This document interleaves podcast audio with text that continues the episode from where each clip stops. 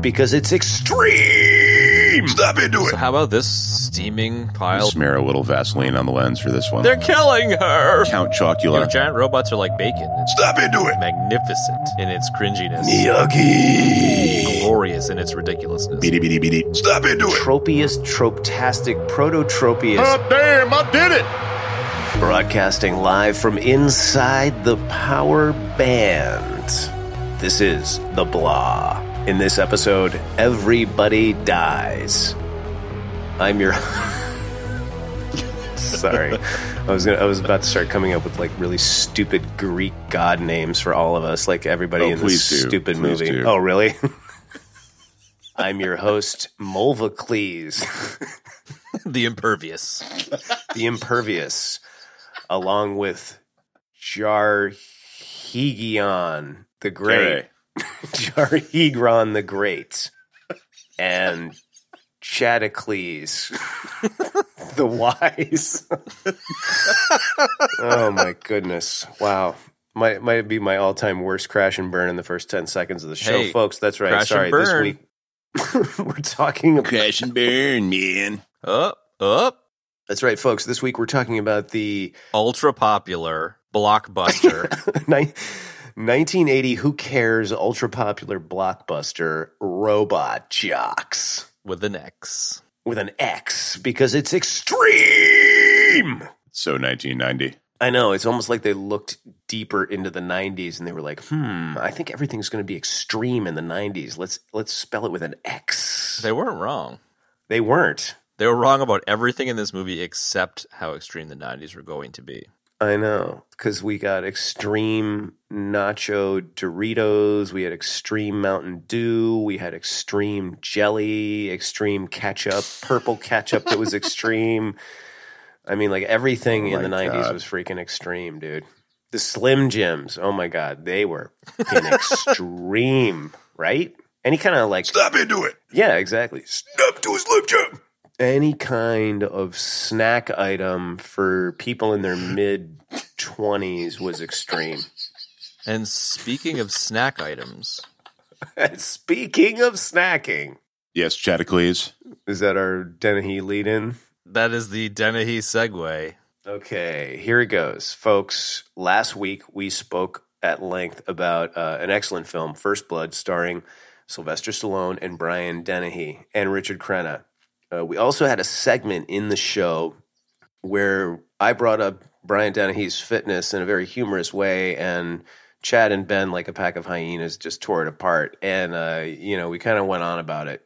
After the fact, we realized that Brian Dennehy had passed away just two months ago. And we just wanted to spend a second saying that we were not trying to be hurtful or mean in any way. We were just doing what we usually do. And these two were riffing off of what I said. And we kind of went on about it. It became kind of a joke in the show, but it wasn't intended to be anything horrible. We absolutely love Brian Dennehy. And we wanted to take a second and just recognize what a fantastic talent and actor he was and that we were sorry that he did pass. I certainly was. He was one of my favorite actors as a kid growing up. So, sorry for the loss of Brian Dennehy. He was a great actor and a great guy. Sure. And just, you know, my two cents is uh we weren't we're not trying to be precious here about anything, but like we didn't realize just how recently he had passed away. And so I just wanted to make it crystal clear that we were just fucking around and we love him. Yeah, I, I absolutely love Brian Dennehy. He's a he's top notch man. And uh, you know, I mean, these jokes weren't really about Brian Dennehy. They we were just making fun of Kev and his like observation. And you know, the point of this podcast is it's not really a movie review podcast. It's a conversation about film, and like we're we're trying to make each other laugh while this stuff is going on. So it, it's only in that spirit that we were making those jokes, and we really don't mean to fat shame or, or anything along those lines. I'm kind of fat myself, so you know, I think uh, I hope everybody appreciates the spirit that we were we were in there, and you know that these things were not meant to be uh, hurtful to anybody, especially Brian Dennehy, because we love him. Love him. And similar to other um, comments we've made in the past with various, you know, topics that are a little bit outside our wheelhouse, like I think, you know, The Watchman comes to mind. Where it's like, if there's anything that you feel like is outside of bounds, just hit us up, let us know.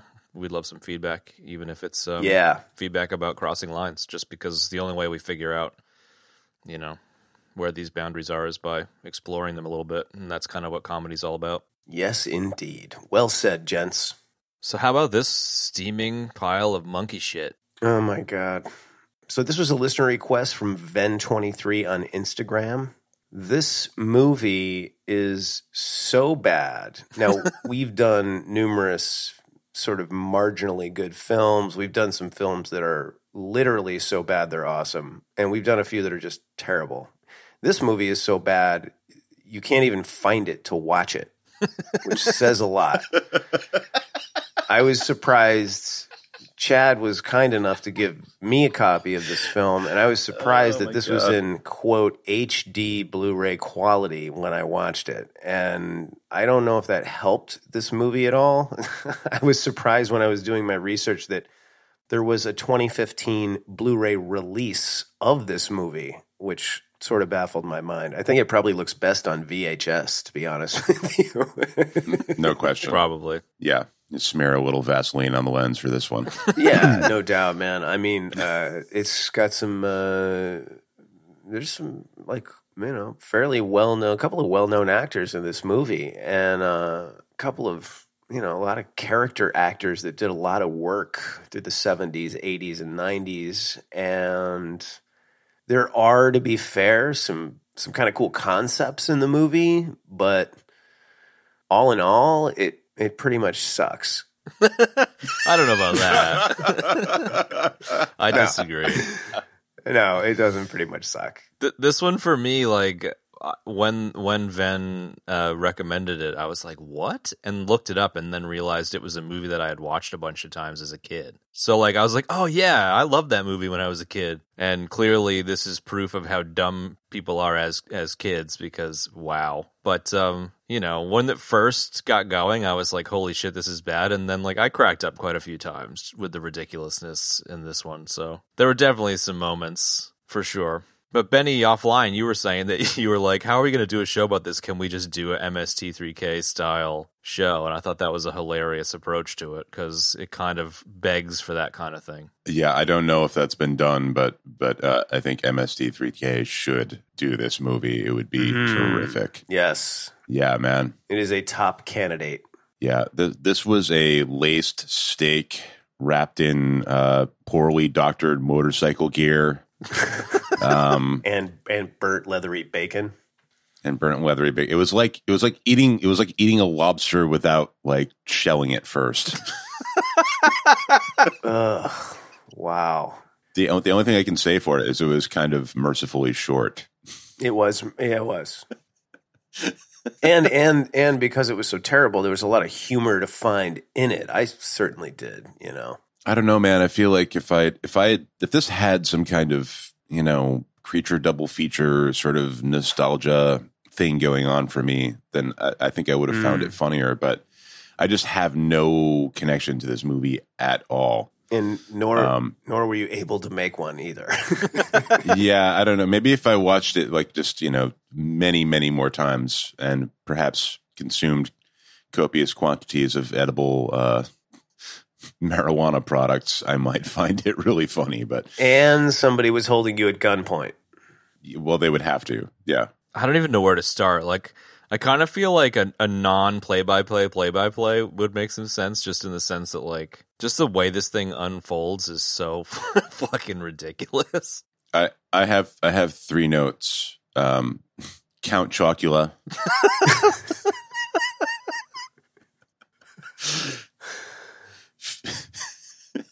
I'm hanging on the edge, waiting waiting for the next yeah, one. yeah, dude. me too, man. This is definitely the way we're starting this show. Uh, uh, oh my god. Uh, chainsaw penis. Oh, Chainsaw Penis Oh, is one of my notes yeah, too. Yep.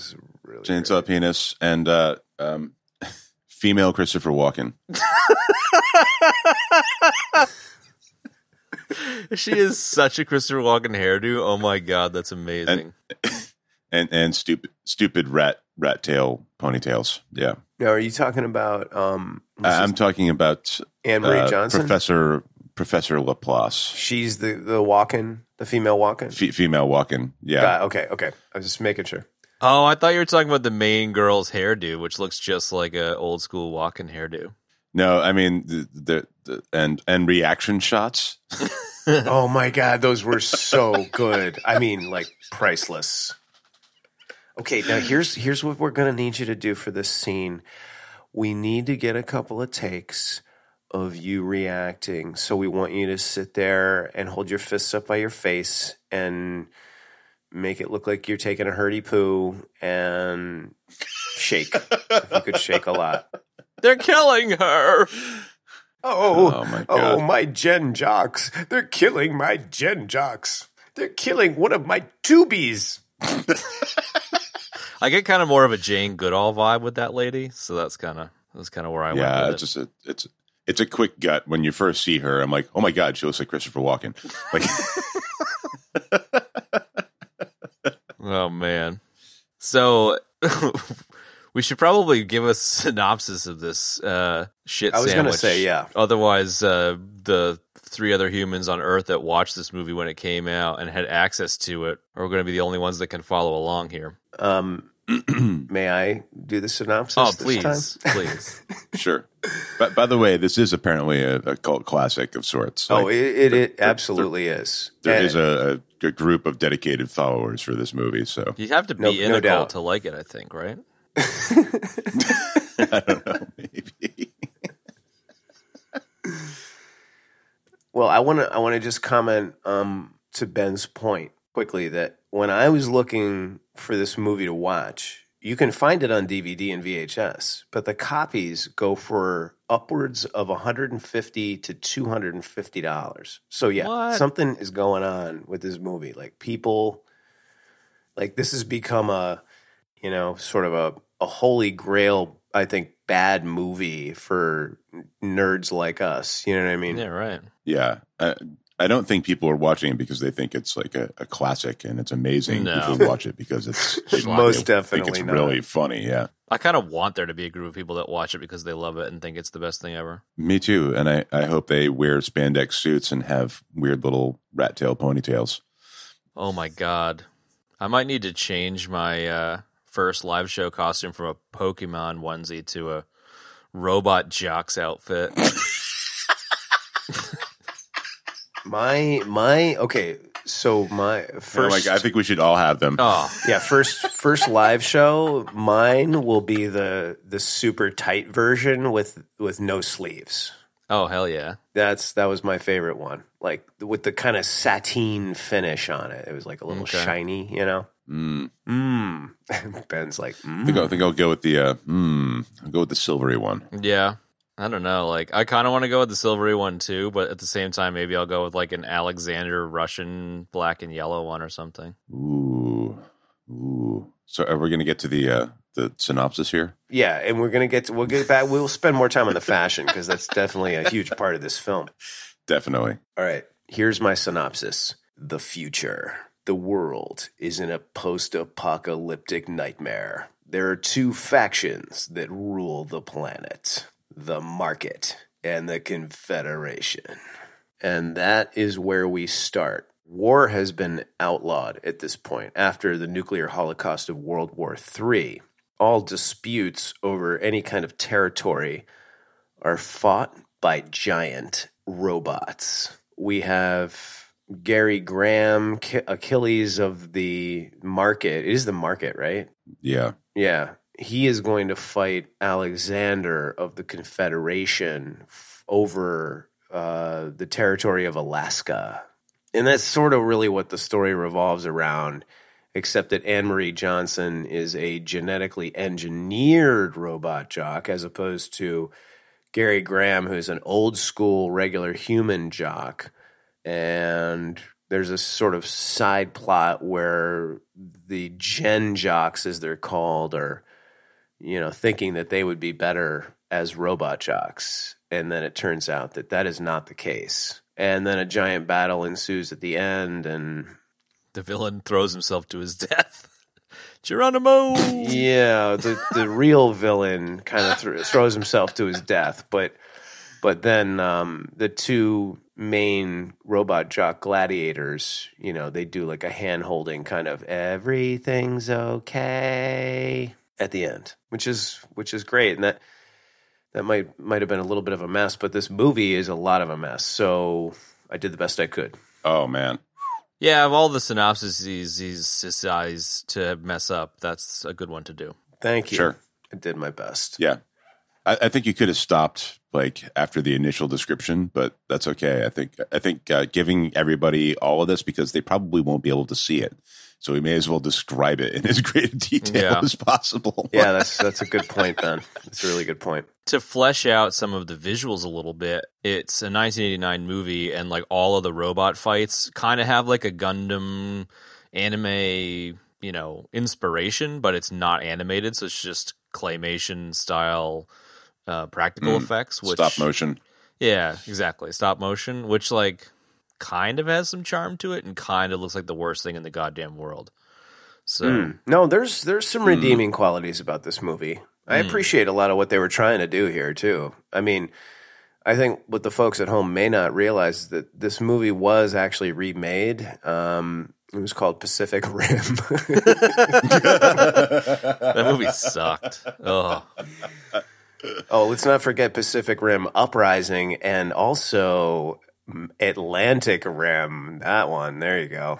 That Right. Atlantic Rim is probably the remake of this movie. Yeah, could somebody please make a good giant robot movie? I mean, there's the Iron, Gi- Iron Giant, but that's kind of a different thing. So That's that's an animated movie about a alien and a little boy, like ET. Yeah. You know what I mean? yeah, yeah. yeah. I'm amazed that we don't have a good Gundam style giant robot movie. I know.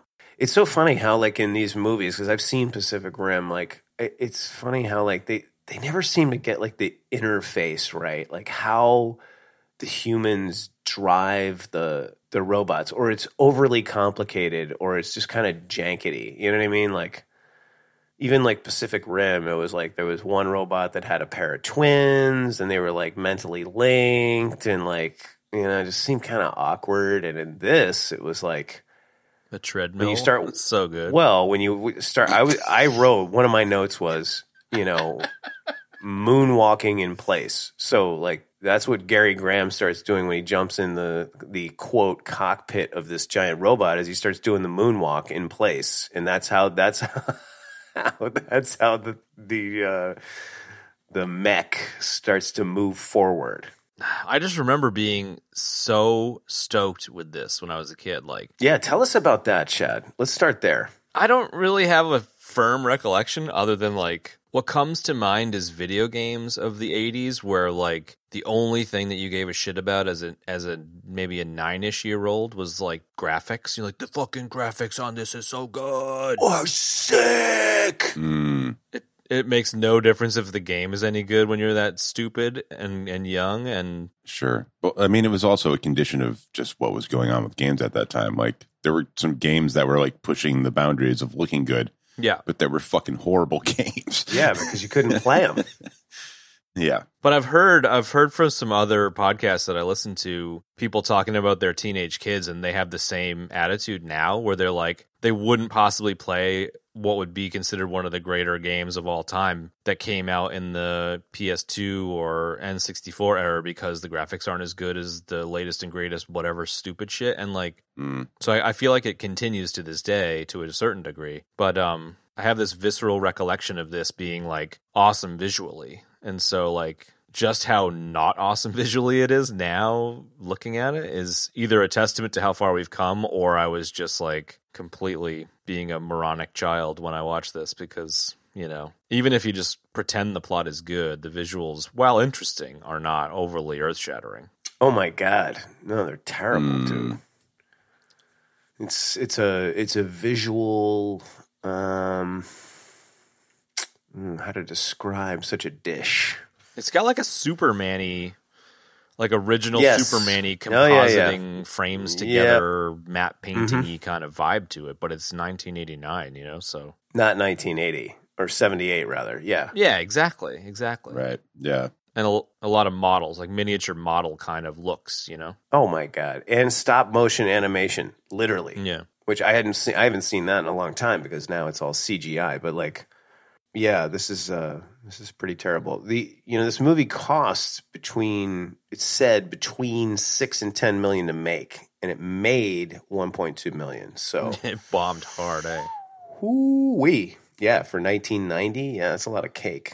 Well, if, and that's another thing that's spoken about is, you know, in 1989, 1990, 10 million bucks and getting this done. Like, some people say that it's like a feat that they were able to get it looking this good for the low budget, like being ultra low budget. But I agree, actually. yeah, it's an interesting point. Oh my god, super interesting, man. I mean, it's like you know, I I see I, so in most episodes we high level a movie. I don't really know about any high level in this movie, but I will speak to it positively before I eviscerate it. I can certainly do that. And I mean, some no, because there's some concepts in this movie that are that are cool, and I could see where they were going in a lot of places. And I also feel like if they had, you know, if this movie had come out in a different year meaning closer to the future than when it did. And if it had a little bit more money behind it, you know, it could have been really cool. Mm. I mean, the the concept itself is, you know, it's not terrible. The whole idea of like, you know, giant robot fight. It's like sending one warrior from each nation. I mean, that's that's sort of what the concept is. It's like, well, we won't have these wars. We'll just have one warrior from each nation, and they'll fight it out, and then that'll that'll decide who does what. You know Yeah. And that's all well and good and you know the idea of putting giant robots in that sort of uh, frame is fine it's pretty cool actually you know Dude, giant robots are like bacon. It, they, they goes on everything pretty much. Like, you want to put a giant robot in that movie? Sounds good to me, man. yeah people get really stoked about giant robots i think to the point where they don't even care what it is they're just like what wait what did you say giant robots oh yeah we got to get that in there you know like- Totally. They get so excited they don't even realize that it might not fit in the particular film that they're talking about. So, you know, and and like Chad said, like the visuals are actually really good for the time and the budget, you know, and the concepts of what the robots could do. You know, it was pretty interesting how you know they kind of got outfitted before each fight, and there was secret weapons and all of that, and the chainsaw penis was definitely really funny. It's pretty amazing. Oh my god. you know, and I I loved when his foot got knocked out, the Achilles robot, and then he turned into like a little tank kind of thing. That was kind of kind of cool. Yeah, yeah. My giant mech is sitting down now. Yeah, exactly, exactly. I'm kneeling. Because in order to get away from my enemy, I went into fucking outer space, got shot to shit, and then crash land belly flopped in the fucking same desert I took off from. Literally the same spot. It's so amazing. Like, it just got such a Superman vibe from him fucking launching himself into orbit, flying around like Oh, like my God. playing a game of chasey, and the dude gets his foot blown off. Oh my god, it's just it was just so good. It was, it was such a nothing burger. Like I was like, "Ooh, they're going into space. This might get interesting." No, it's already over. Fuck. Yeah, I, I really do love the uh, you know the butt scoot mode of uh, Achilles mech though. That you know, like my my dog Henry used to like drag his ass on the floor like yep. with his front with his front paws. It sort of reminded me of something like that. So there's not a lot of crazy redeeming qualities about this movie, but you know, like the, some of the effects, I, I could see where they were going, and you know, like the mechs themselves, in concept, at the very least, were pretty cool. The the good guy robot had like some sort of Voltron esque qualities to it, or or really reminded me more of that giant jet from Transformers that I really liked a lot. Yes. Megatron! Yeah. It's Cobra Commander! It's Starscream. I mean Cobra Commander. I mean Starscream. It's Chris Latta! And I scream while I talk. Oh, God. I'm I'm like half half on the motorcycle with you about the visual effects and half like part of me like, you know, wants to sort of be like you know, like oh, this plucky, scrappy film with the with the kind of Yeah. shitty stop action, you know, visual effects, but there's something charming about it because it's like practical, and you know, we're so used to seeing like so much CG these days. So I almost want to give it that point, but at the same time, it's also exactly what Chad said. It's like you know, 1978 visual effects from the first Superman movie in 1990. So like, what the fuck were they doing? Like, I, I don't know. I can't. I can't come down on either side there. It's like it's it's the the, the coin is flipping in the air and it's never going to come down. Yeah, I kind of inhabit that space with you, brother. I, I, I could see both, you know. Yeah, it, it's interesting that you frame it that way, Benny, because like I was thinking you might come down a little differently on it, where you say like, oh, you know, plucky upstart with the visual effects, but then the writing and the ridiculous, you know, story mm. ruins it. Because like you mm. know, it's it's like okay, giant mech fight, yeah, right on the visuals, whatever, and then the next scene is like, I'm gonna jizz in a cup and give my DNA. He's like, I'm gonna make a direct deposit. It's just like, oh my fucking god So what terrible. the fuck am I watching? like it's like the cringiest shit, and there's the fucking giant text dude with a fucking cowboy hat. Like it's just like magnificent in its cringiness. Oh man. Yeah, there's the the the, the Jap- Japanese professor who's doing origami. You know Yeah, exactly. what? Like, The Japanese professor was not just doing origami; he was Sato in from the Karate Kid Part Two. For Christ's sake, the uh, sort of you know because the first Karate Kid was about Larusso and his uh, nemesis, and then the second movie take place in o- Okinawa, and it was about Miyagi's old nemesis Sato. And his second he came on the screen, I was like, "Ugh, Miyagi. I don't remember that. That's amazing. That's like his main line in the Karate Kid Part Two. wow. He is very angry and he speaks in an angry way. Miyagi. Sounds like Mojo Jojo from the Power Cup Powerpuff Girls. He does sound like Mojo Jojo. Mojo Jojo. Dude, he might be Mojo Jojo from the Powerpuff Girls, but he is Sato from the Karate Kid Part 2. I noticed it right away. And then, you know, yeah, he's, yeah, I saw the origami. I was like, okay, here we go. he's doing Dr. the- Matsumoto Yeah, like, and Tex with his cowboy hat. He's like, let's. The director was like, let's throw in a nod to Blade Runner. The chief scientist does origami, and he's Japanese. And when Gary Graham gets hurt, he's gonna have a Japanese band aid on his head. and somebody was like, "Nice, I like it. Let's do it." I'm in. I'm in. Exactly. Japanese band aid. That's great. Oh Well, it God. did. It looked like the sorry. It looked like the Japanese flag. I couldn't get it out of my head. It did. It really, really did. It's perfect, perfect red circle on a white rectangle. Exactly. that uh, that actor's name is Danny Kamekona. Right on. Wait, now I now I want to know what. Oh, he was in Magnum. Well, whatever. He was born in in Hawaii. He's a Japanese American, so I'm not surprised he was in Magnum. Magnum PI. Are you ejecting? Oh no, dude! I've got a jetpack on, and I am just You going into space to get your foot blown off? No, I'm hovering in. I'm hovering above the world and the podcast.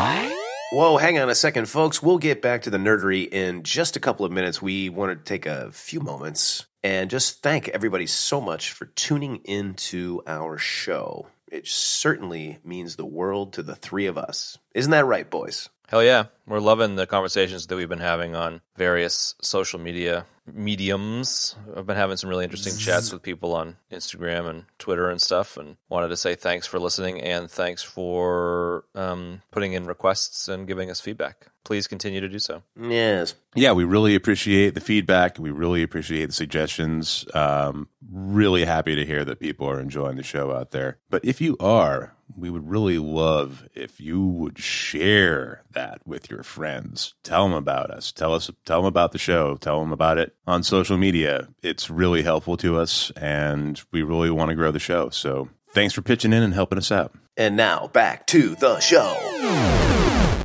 Well, it- it'd be worth circling back just to briefly touch on kind of the next chunk of the plot where you know, one thing we didn't touch on was that each of these robot jock fighters has to to fight 10 bouts. And so the main dude Achilles is getting to the end of his career and, you know, it's not really worth getting into the finer points, but one of those test tube gen jock uh, people is a is a girl who, you know, A woman. A woman who who Achilles sexually harasses into uh, being into him, which is kind of the way things were worked in the '80s, evidently, Hello, 90s. Yeah. right? And uh, it's just kind of a it's such a like plain Jane plot, you know. like I'm coming to the end of my thing, and here's this random group of young upstarts, and then there's the big text dude, and it's just the most cringy bullshit and and it's just it's almost glorious in its ridiculousness in a way It's, it's, yeah, very archetypal in terms of its character types, you know? Right. Yeah. Stereotypes. Of course, yes. Of course, there's an Asian scientist. Of course, there's a big cowboy hat wearing Texas guy. I mean, come on. And he's called Tex. yeah, exactly. Tex Conway. Yeah.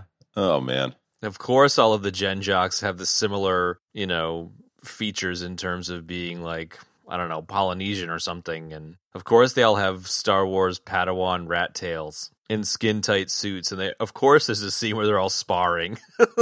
the kick, oh, that sparring was just glorious, man. I actually thought the sparring scene on the second watch, I was like, you know what, this is actually pretty good. Like the, the opening sparring scene, I was like, this isn't bad. And it's not terrible. Like, you know, it's like some fairly cool moves in there. And like, you know, is it, no, you don't agree?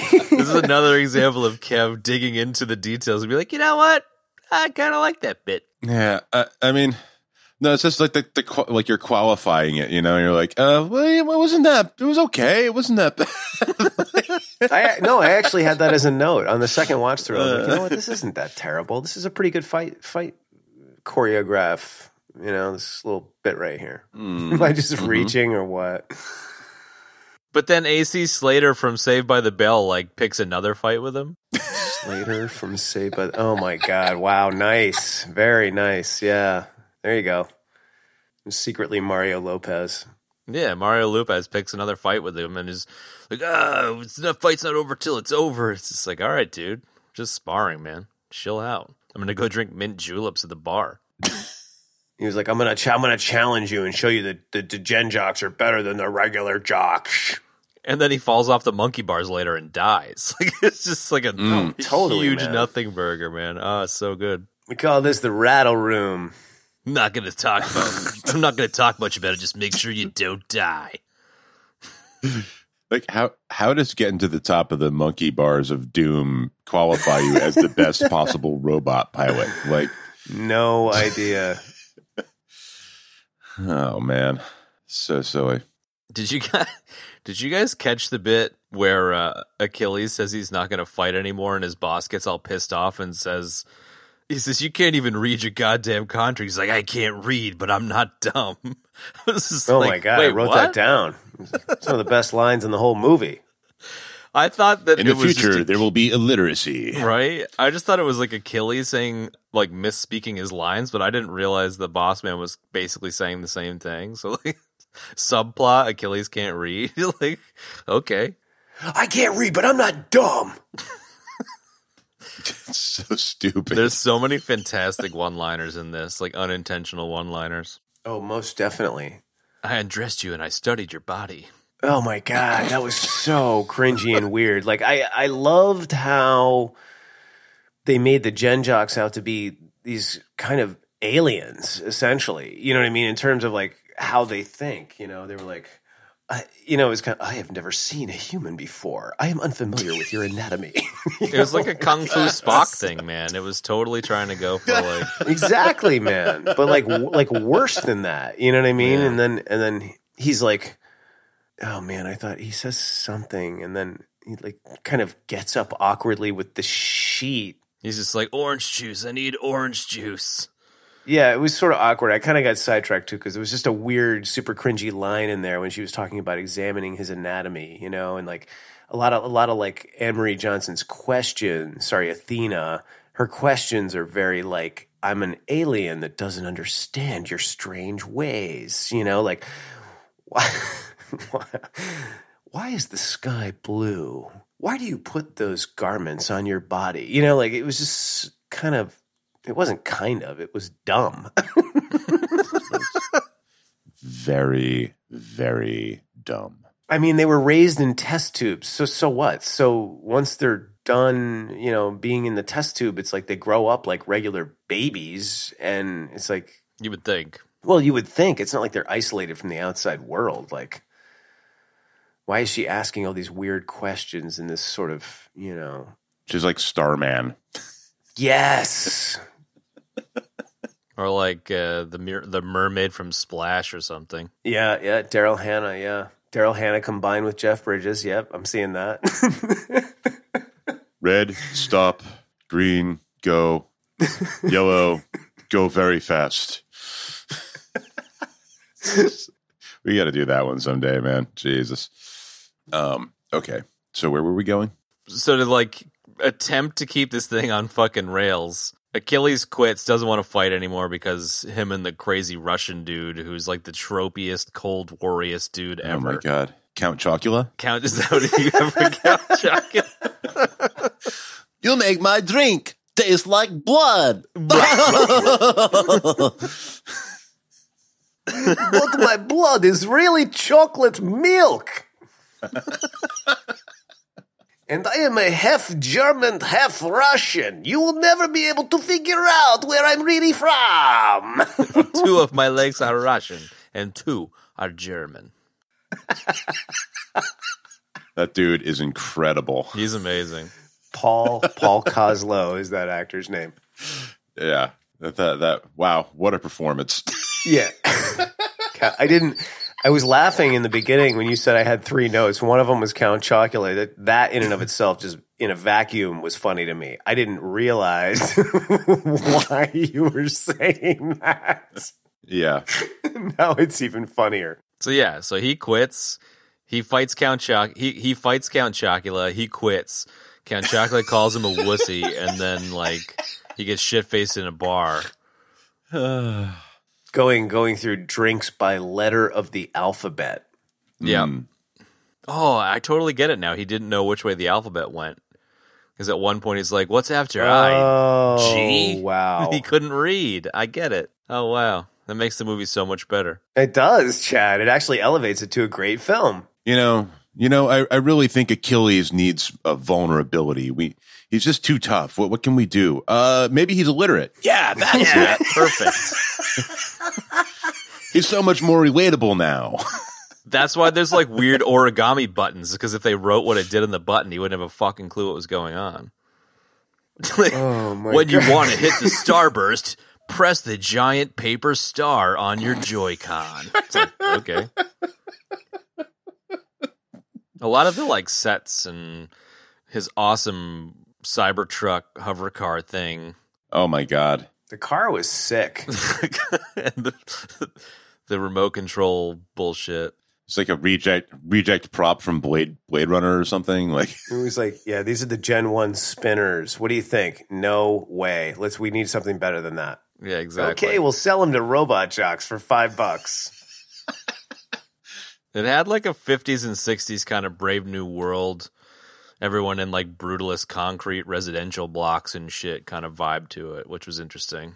No, totally, man. Definitely, man. Definitely. And everything was like angular. I loved like one of the the mental notes I made was like how for some reason in the 80s and into the 90s like the future always had to be angular. Like everything was like sharp and weird and like you, you know what I mean? Like look look at even like Total Recall, which came out around the same time as this movie actually. You know, like the cars were very trapezoidal in shape and like, you know, I don't know, like his his personal car, like I thought the thing was cool.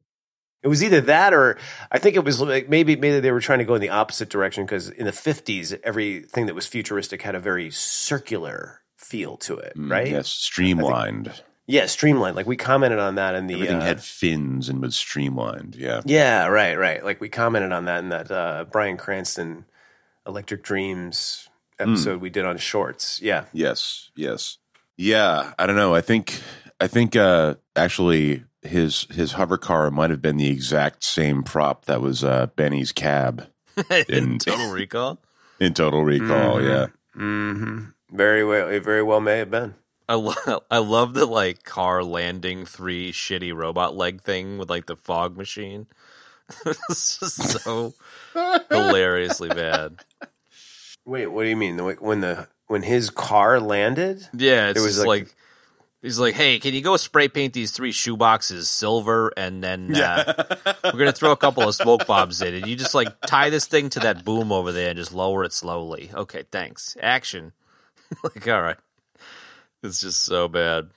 But I think the like 50s and 60s Brave New World stylings make it seem even older of a movie. Like the the the fact that like it touches on what we said before, where like the fact that this was 89 and not 79 just is like it blows my mind. it's kind of baffling.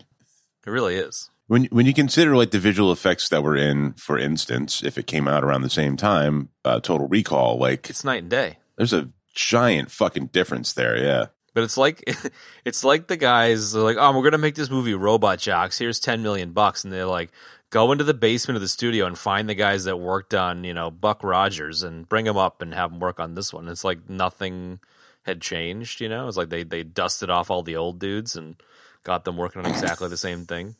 Yeah, yeah, yeah, yeah. Exactly. And they they just kept them in the in a box in the basement. Yeah, I mean, speaking of Buck Rogers, there's definitely something about this that reminds me of like, you know, 1980s Buck Rogers Yeah. TV series. Like, I wouldn't have been surprised if like Twiki came out of like, you know, the closet somewhere and was like, beady beady beady. What's up, Achilles? like Achilles' best buddy is like Hawk. I The Hawkman, bird feathers person. for hair. Would you say hawk or bird person? Bird person. Total bird person, man. yeah. So just for just just quickly for reference, Total Recall came out in '90, and this came out in '89. yeah. And Total Recall evidently had a sixty-five million dollar budget, so about six times the budget. But it's way more than six times better than than this in terms of the film. Yeah. But you gotta you gotta admit they didn't do terrible for having one sixth of the budget.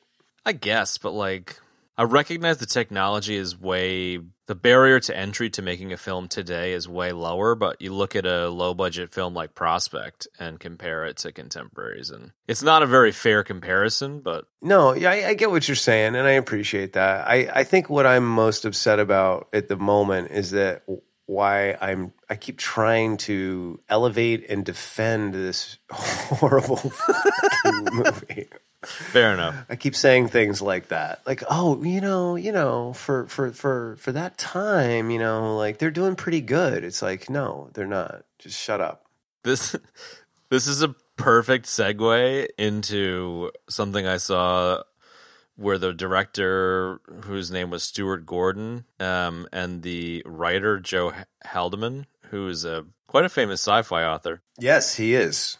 Yeah. He's a Hugo Award winner. He's a great sci-fi writer. Yeah, yeah. He, most well known, I think, for the Forever War, which was interesting, super interesting. hmm Yeah. But there was a great quote there where Joe Haldeman said um, he wasn't entirely happy with the end result of the movie, saying, "To me, it's as if I had a child who started out well and then sustained brain damage." Ouch. Ooh, that's a rough quote, bro. It's uh, yeah, Fuck. very rough. But I guess the two guys kept, you know, butting heads together because Haldeman wanted it to be a bit more of a straight up and down traditional sci-fi, and the director Gordon wanted to be more schlocky and kid friendly, and so Oh, I see. he obviously won because. But it's funny because he, the guy says like, you know, Haldeman wanted an adult movie that kids would enjoy, and I wanted to make a kids movie that adults would enjoy. But if you're trying to make a kids movie with the whole like jizz in a cup, sexual harassment, like I mean, it was a pretty non kid friendly movie, man. You know what I mean? oh man. Yeah, Yeah. You, you're not. You, you can't talk about. You can't talk about semen in a kids movie. Okay. It's generally frowned upon, you know. Generally. Just a blanket, no no semen policy. You certainly shouldn't make a comment about direct deposits after female Christopher Walken hands you a sample jar. You know, I mean, Yeah. Yeah. And be like, nah, I'm making it for the kids. It's like, hey, I don't no dude. No. How about we skip the middleman and make a direct deposit? Yeah, clearly the director here had watched over the top a few too many times if he's comfortable with that kind of creepiness. No, You gotta say that. You gotta say it like Tex. Wait, or did Tex say that line? I think he did. No, it was it was Achilles. Oh, it was Gary. It was Gary Graham. It was Gary Glitter. Gentlemen, we need your raw material. For the archives. Yes, for the for the archives. Right?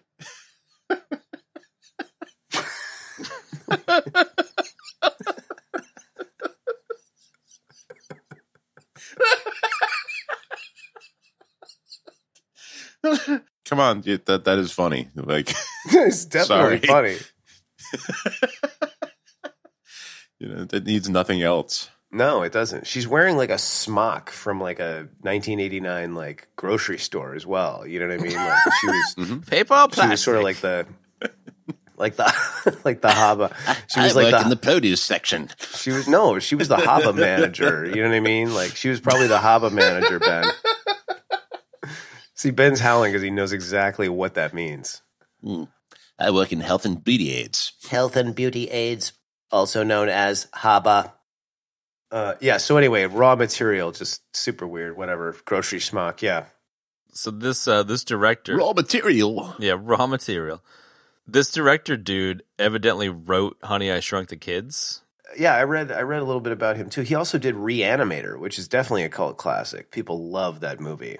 I don't know if I've ever seen that one. Yeah, he he made a bunch of movies, and he also, uh, Honey, I blew up the kids, I think too. So like he was, it wasn't like he was just a B movie director. You know what I mean? Like Yeah. you know, he did some pretty legit work, and he was he also did some work in theater as well, which I was really surprised to see. But he was kind of like an experimental theater, experimental film kind of guy. You know what I mean? Always trying to push the boundaries. Well, he pushed my fucking boundaries. Yeah, he really pushed the boundary on this one. Um, the thumbs up fist bump that never took off as a social thing. No, never. I think that the guy that invented the thumbs up fist bump in this was trying to do what you were trying to do, Benny, with the uh, big trouble hand thing. Just Yeah. didn't, didn't work. No doubt. No doubt. And then and then the guy that started doing the fist bump, like, you know, whatever five, ten years ago that is now ubiquitous. That guy was like sitting around one day with a friend and he was like, you know, back in the eighties, they used to do this thumbs up fist thing that never really took off. And it was I always thought it was kind of cool, but the thumbs up kind of bothered me. Let's try it without the thumbs. and then they did, and his buddy was like, I think you're onto something, bro. That felt pretty good, man. That felt good. Yeah, that felt, mm. you know It what? felt good. That felt good, man. Let's Yeah. keep doing that. Mind if I steal that? yeah, right. The the the uh, the robot engineer guy uh, that sees you into the thing just kept insisting that it should be a one way ass slap though. Oh, yeah, he was super into that. It's like Crash and burn Achilles. Wait a minute, that didn't that didn't feel like Achilles' ass. Who is that? I know, right? I don't know if it's too soon for this, but like I could not. I mean, immediately leapt into my mind the second I saw like the public at large. I was like, oh, so there's coronavirus in the future as well because everybody's wearing a freaking 3M mask. Yeah. Here, here's the thing. I I almost didn't notice it. I was like, oh, this looks normal. Like, you know what I mean? That's weird, man. yeah, it's really weird.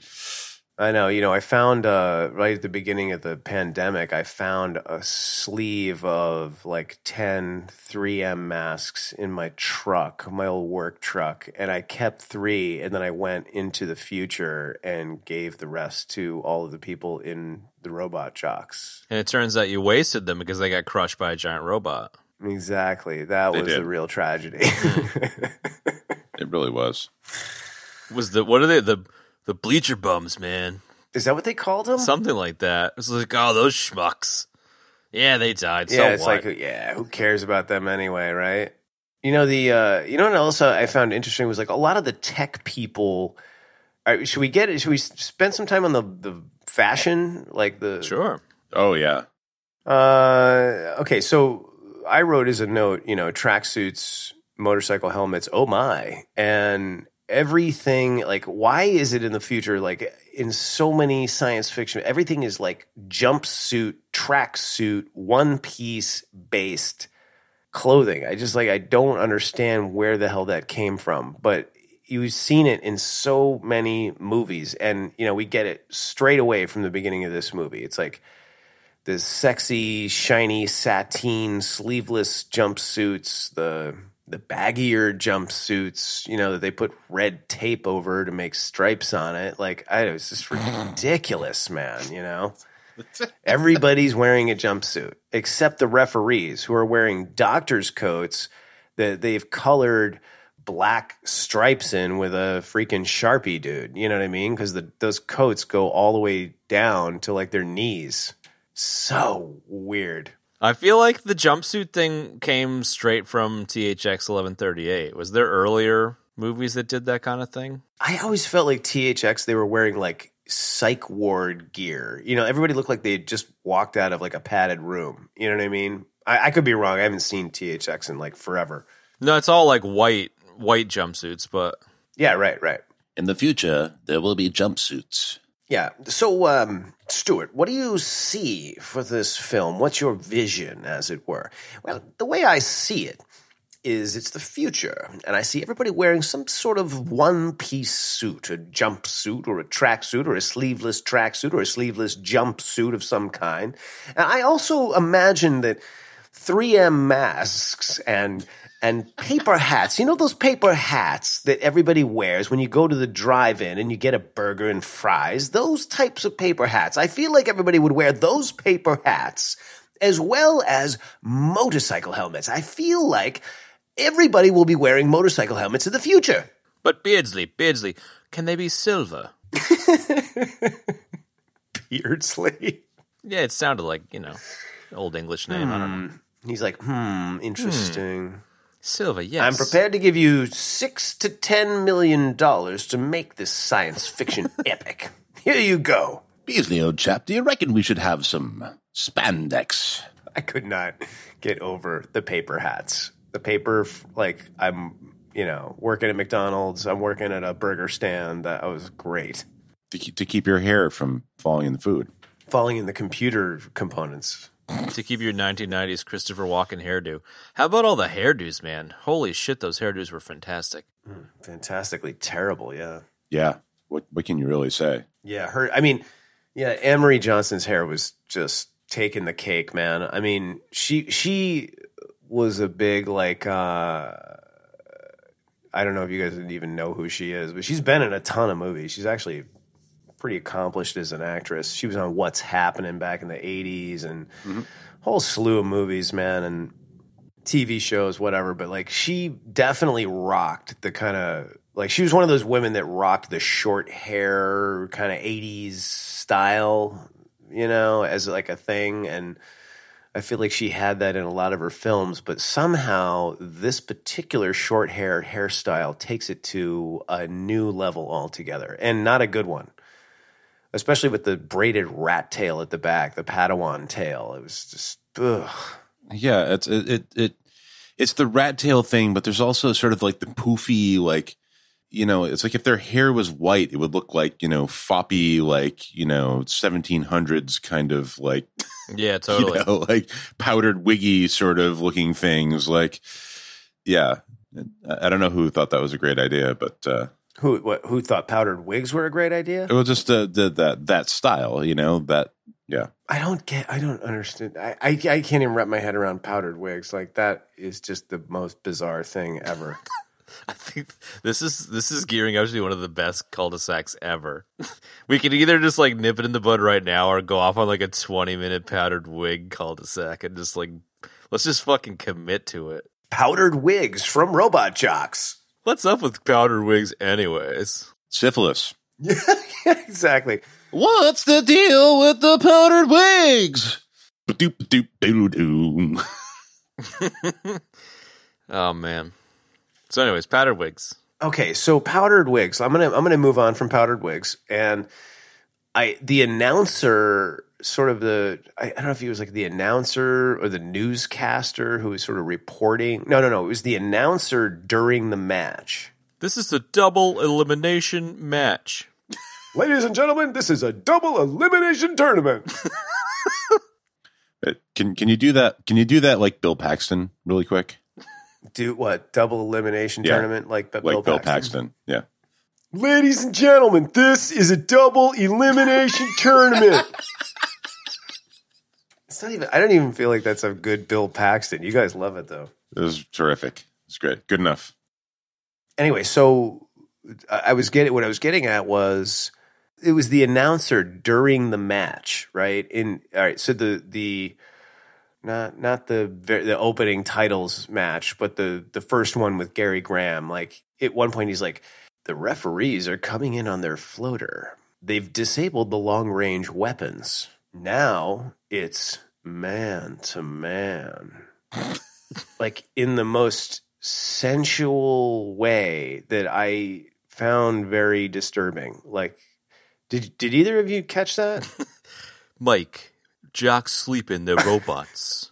It's totally normal. Chainsaw penis. Um, what? Chase. yeah, Ugh, exactly. Jason right. Venus. So like, the refs have disabled the long range weapons. Now it's man to man. I was like, wow, that is super weird. I did. I did kind of catch that. I like it. in the beginning in that um training scene you know the fight training scene that i was trying to sell the two of you on that was actually pretty good it was really good.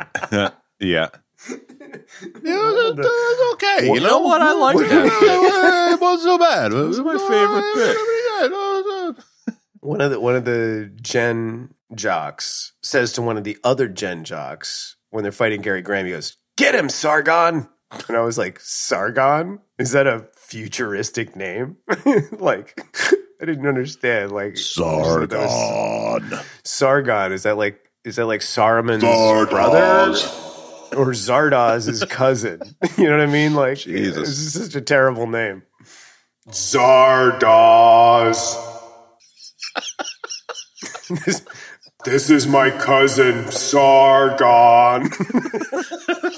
Was that AC Slater or somebody else? I do not know. No, I don't know. I think AC Slater might have been Sargon. Maybe. What about Gary Glitter being in Alien Nation, the late 80s fucking legendary TV show about weird alien heads? Based on the movie? Did the show come before the movie or did the I don't even remember. On, on the film? The film. No, no, no. The the film the film came out first, starring James Caan and Mandy Patinkin, and I loved the film. Yeah, and Ter- and Terence Stamp was in that as well. Um, oh, you know who else was in that was uh, Brian Johnson. Hey! the uh, night the Night Stalker. in Oh, I thought you were going to say Brian Greenwood. Sorry, sorry. No, you mean Bruce Greenwood. Bruce Greenwood. No, Bru- that was uh, Bruce Greenwood was still in his sort of guardsman number eight phase Yeah. of his career. Exactly. Brian Johnson. Was he in the Beach Boys? yeah. yeah, Brian Johnson from the Beach Boys. Sorry, Brian Thompson. Ben, you're right. Wait, the Beach Boys were in this? the Beach Boys. So Brian Thompson was in the original Alien Nation. Anyway, so then they moved it to a series because I don't know. Like I feel like the movie was like pretty popular. It was definitely good. I loved it, but they made a series out of it, and it starred Gary Graham in the in, in the James Caan role, Gary Glitter. and then I and I can't remember the other actor's name in the in the uh, Sykes role. Not the Sykes role, the alien role. So Mandy Patinkin role, yeah. yeah, right. So they they did that that show actually ran for quite a while. It was like 90 to 94 and then they did four four television movies, Alien Nation television movies. So it was definitely popular. And that's what Gary Graham is most famous for, for no doubt. I know I brought this subject up, but can I subscribe unsubscribe from the podcast?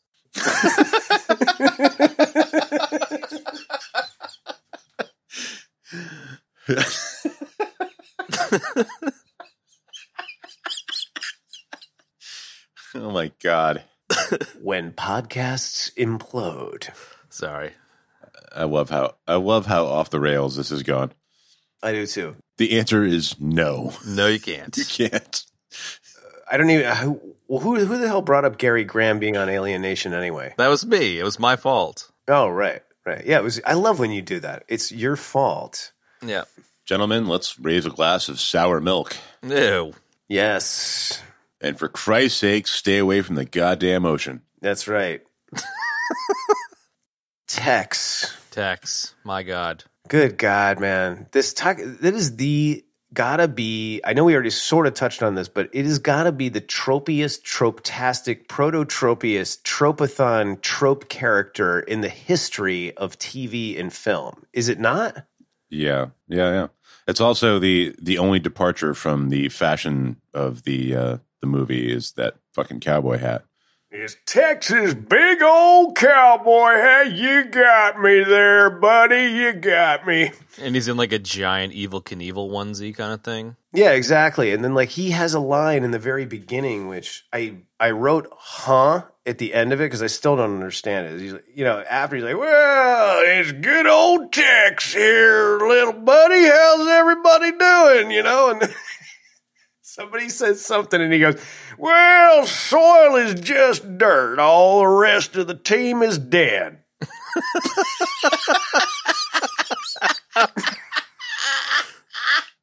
Wait a minute, wait a minute, wait a minute. I, I like this movie now. I like this movie now. I know, right? I'm going back just for that line. I forgot that one. I think this is a great moment to touch on Tex's outro, his rage quitting the movie. 'Cause it turns out he's the uh, he's the traitorous spy the whole time, and when they bust him, he's just like, "I did it." Didn't see that coming. Guy- he's like, "I'll see you hang for this. I'll see you in hell," and then just jumps out a window. Geronimo.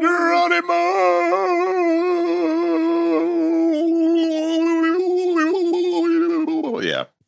Wait, wait, Ben, exactly. Did you notice that the scream kept going after there was a very audible sound of a body Thump. hitting the floor? Yes.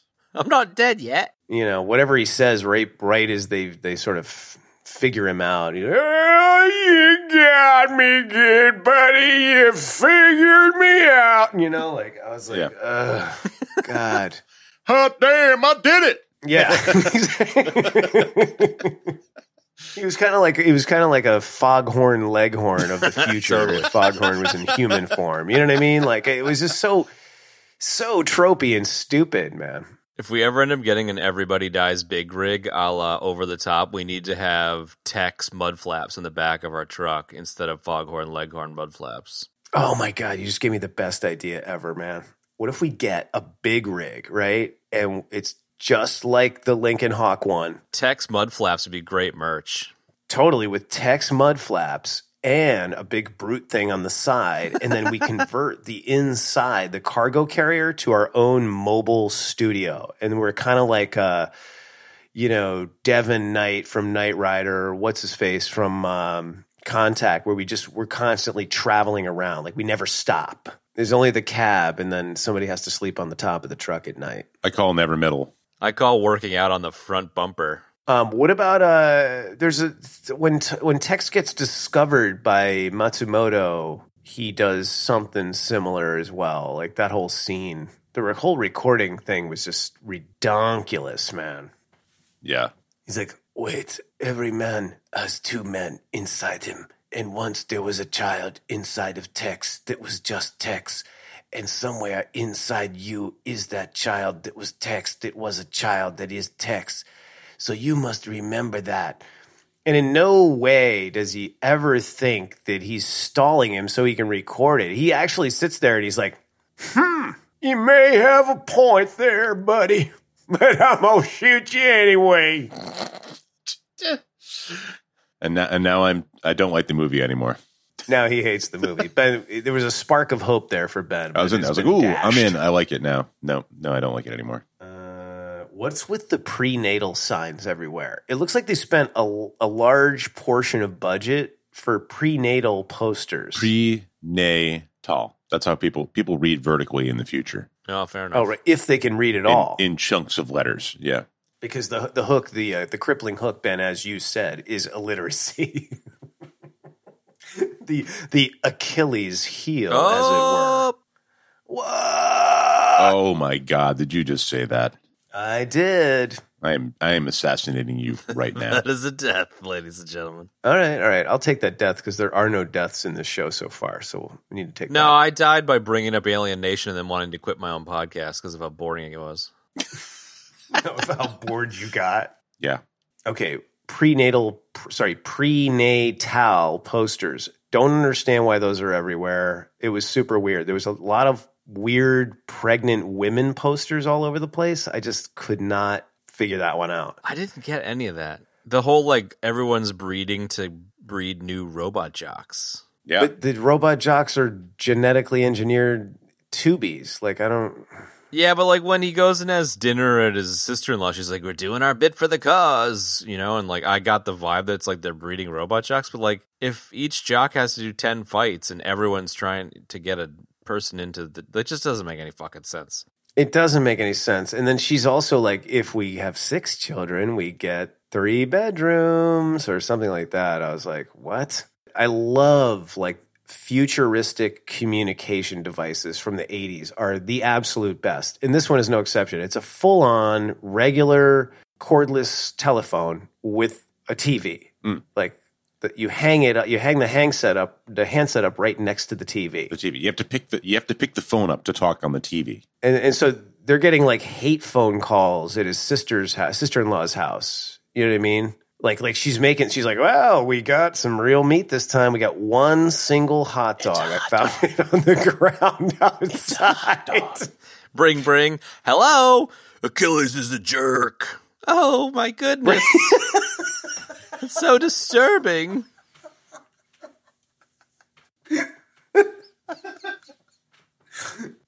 Okay, my last two notes are this. When Gary Graham is getting hammered via the alphabet that he doesn't even know how to recite, you know, the, the bartender's like, You look like a pretty drunk guy.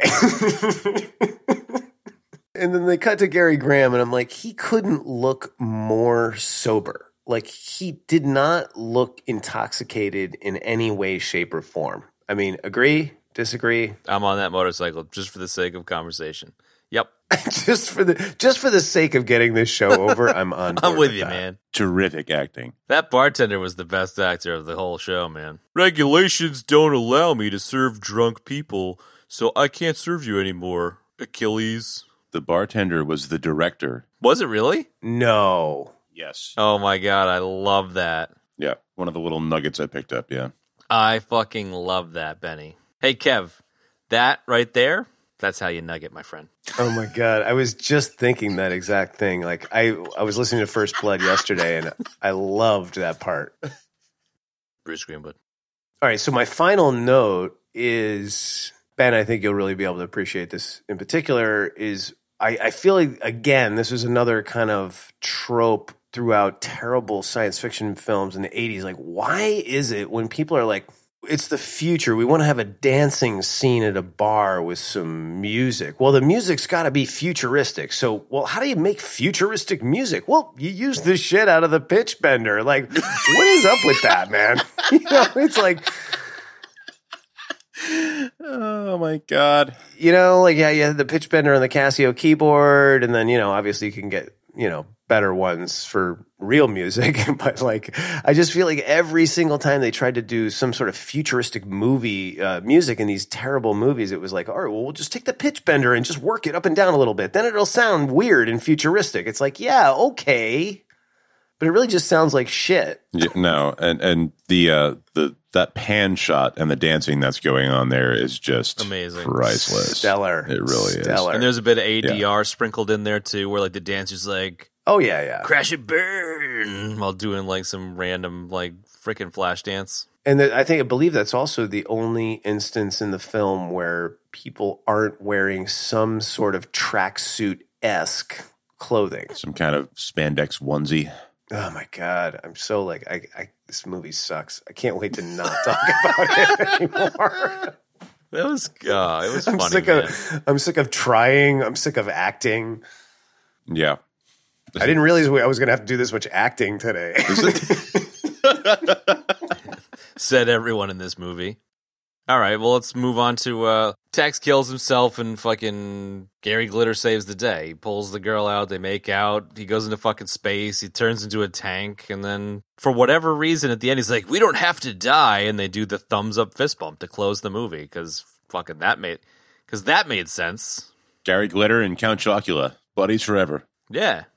We we we brushed this no pun intended, but we brushed across this at one point, but we need to talk about the chainsaw dick.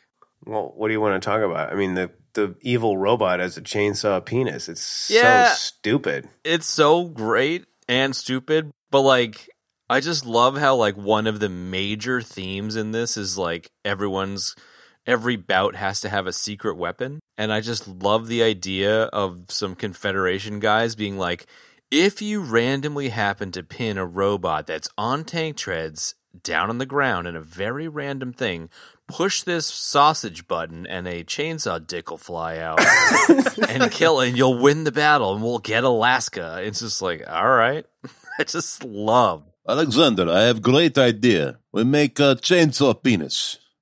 I lo- I lo- I just love like how like they're all so like I don't know. Russians seem to typically be very low key in a, like an impressed kind of way, like in their speech patterns, you know. But like the Germans are always so like freaking amped up, like in so many different movies, including this one. Th- That's where like that component comes from, you know. I, I don't know. That was sort of the vibe I was getting, but like. We've come up with the greatest idea. There's the secret weapon for this one is a giant chainsaw penis in the middle of the machine. That's really what I was thinking about more. Oh, there's there's a little bit of uh, there's a, just a touch of our buddy uh, um, Werner Herzog. Werner Herzog. Yes, thank you. There's just a touch there. We've come up we've come up with the most the most wonderful idea. It's a chainsaw penis that comes out of the middle of his penis. So when the other mech goes into dog dragging its ass on the floor mode,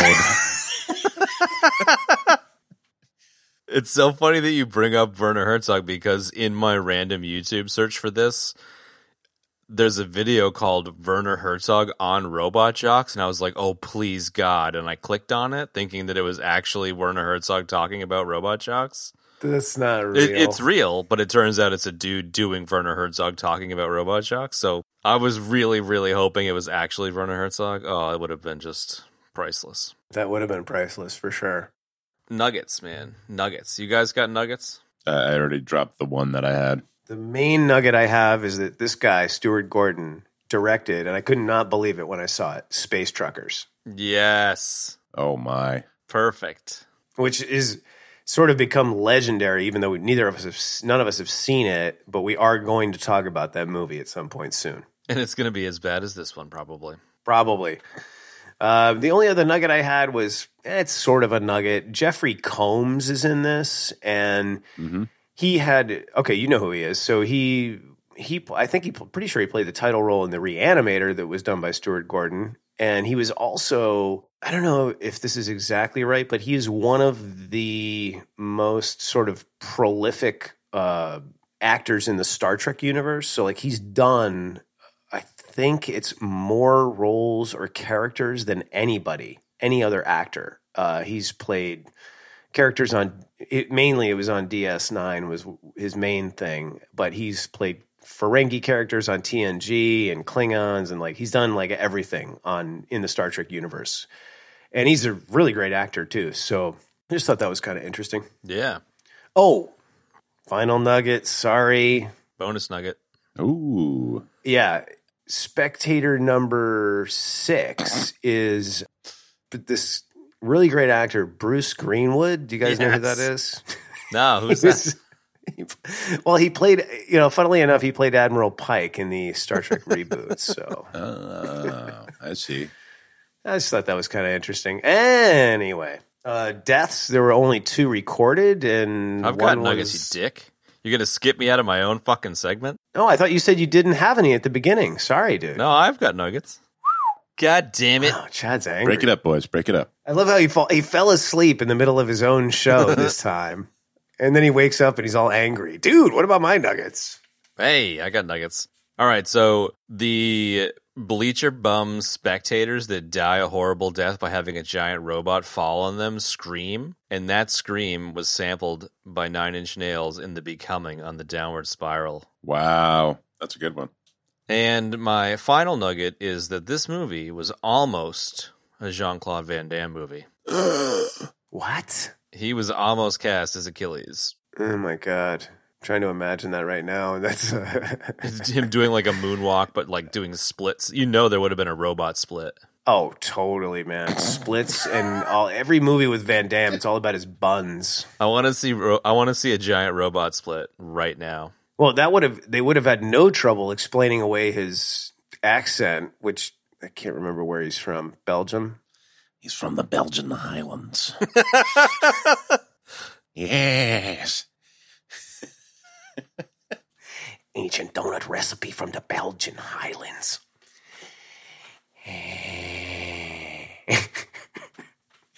I'm Blueberry. Well, we've already got Count Chocula in this, Ben. I mean, Yeah, I mean, when having batting Blueberry is, uh, you know, seems par for the course. All right, next nugget, Chad. Sorry, That's it. I got the two: Nine Inch Nails and Jean Claude Van Damme. those are good. Those are good for sure. And Blueberry. Um, I will say, not really a nugget, but the guy that did play Tex is a he was a pretty prolific uh, TV actor in the '70s and the '80s, and he had a pretty big part on V, the miniseries, which I was a humongous fan of when I was a kid. oh yeah, Right? oh yeah. Don't know it. And I also, I gotta say, as another side note to that, like I cannot believe that that series went nowhere when they rebooted it. It was a real shame. What's V? I've never heard of that. And you're dead. And you're Why dead. am I dead? Are you serious? You don't know what V is, or were you making a joke? I actually have never heard of V. What's V? Yeah, it was like a '80s uh, miniseries about alien invasion. Mm. No, I don't know. Coming in the guise of friends, Mhm. and then like they were disguised, but they were like reptilian, and they wore like human disguises, and They were eating people. yeah, it was really, really good, man. And Marc Singer was sort of the lead, the lead on that. You mean the Beastmaster? Yes, Beastmaster was the lead on that. But this guy that played Tex Conway is uh I can't remember what his name is, Jan- Jonathan Aldridge or Sam Aldridge, but he he had a pretty major role in that. Anyway, whatever. Anyway, whatever. Uh deaths well, anyway, whatever exactly. Uh deaths was Chad died not caring about Alien Nation after he brought it up or something like that. Not caring about my own subject, my own topic. Yeah, yeah. Yeah, my death was uh, Achilles related. Something about Achilles. Hmm. I'm pretty sure I was DOA. Like, You were well. You might have been DOA. Yeah. Yeah. for sure. What's uh? What do we rate this turd Ferguson? I think that this one's getting the lowest rating I've ever given a movie. Ooh, That's not to say I hated it. It's just to say that uh, it's not. Uh, it's not that great. really? Wow. I enjoyed it. Like I got a good laugh out of it, and like the first ten minutes, I was like, "Oh God, I remember this being way better." And then the rest of it, I had a good time. Like I enjoyed just how how terrible it was. It it doesn't get to be so bad it's good. Like it was definitely so bad it's bad, but I I definitely had a good time. I I, I was cracking up at the ridiculousness, and I think Benny comparing it to a mystery science theater movie is great because that's exactly the caliber of film. hmm yes. I wanted this to be better than uh, Star Wars: Rise of Pal- Palpatine, but there's no way. It's uh, it's at the it's currently at the bottom of the algorithm with a 1.9. I uh, Ouch. Wow. I think like a if you get less than a one on my algorithm, it's like I actively hate it and I'm like actively trying to bring about the downfall of anyone involved with it. Like that's like just like tens or legendaries. Like something below a one is just it's pretty legendary on the other end of the spectrum. So sure. it's sure. not a bad movie, but it's definitely not a good movie. It's not even a borderline movie. It's a bad fucking movie, but it's it's pretty funny, man. I enjoyed it enough to watch it that one time, and uh, I'll probably revisit it again with like with my kid when when he's you know fifteen or something. Yeah, I, I just like that somebody suggested that we did this. I really enjoyed doing a listener request that was a film that really only Chad kind of vaguely remembered from his childhood. So that part of it was fun for me too. To be fair to Ven twenty three, I definitely got the vibe he was saying like it's worth being eviscerated and had similar kind of like childhood fondness, you know, to it. But I don't think anyone would claim that it's a good movie now. It was more of just a, a fun movie to beat the hell out of. And beat the hell out of it, we did. You guys, what do you think? Two, and I feel like I'm being generous. Two out of five or ten. Two, two out of a hundred. Two, just two. two out of ten, man. I mean, it has a couple of concepts that are kind of cool. I'll give it that. So I'll bump it to a two. But yeah, this is just bloody awful, man. And I, you know, see like you know, capable actors like Anne Marie Johnson and Gary Graham in this movie, and he's just like, what in the world happened? Even Aldridge, the guy that played Tex, like, and Matsu and Sato, like, you're like, what in the world happened here? Did everybody need a paycheck or what? Yeah. Uh, I, I love two. I think I think I'm going to go with 1.5. Chainsaw Dicks? Yeah. I'm not even gonna. I'm not even gonna fire up the what whatever you want it to be. I'm not even gonna fire up the improbability drive for this one. It's just Not cool enough to fire the um, improbability drive. That is a major, Ouch, major man. turning point on the show. It's 1.5 Chainsaw Dicks, man. Come on. yeah, sure. That, that's what you said. Or you know, or rat rat tail, ponytail, fop hairdos, or you know, blood flavored drinks, or you know, mint juleps, or No, I would go with I would go with uh, 1.5 sleeveless sateen one piece jumpsuits. mm, Mm.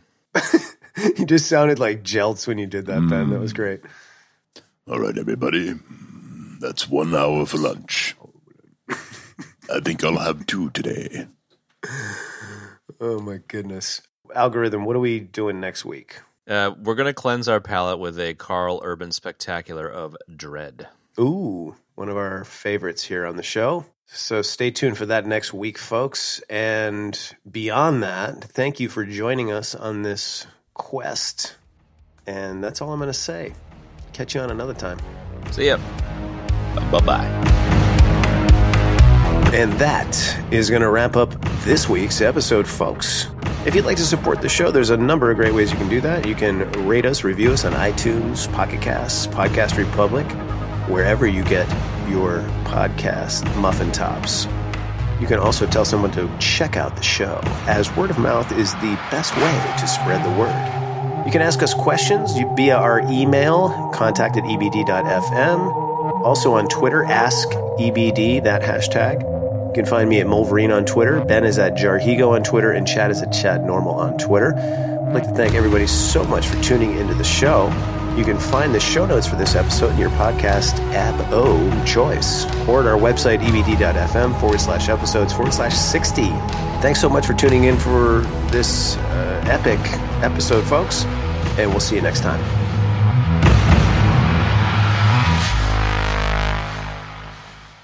Sargon. Sargon. Beady beady beady. Stop into it.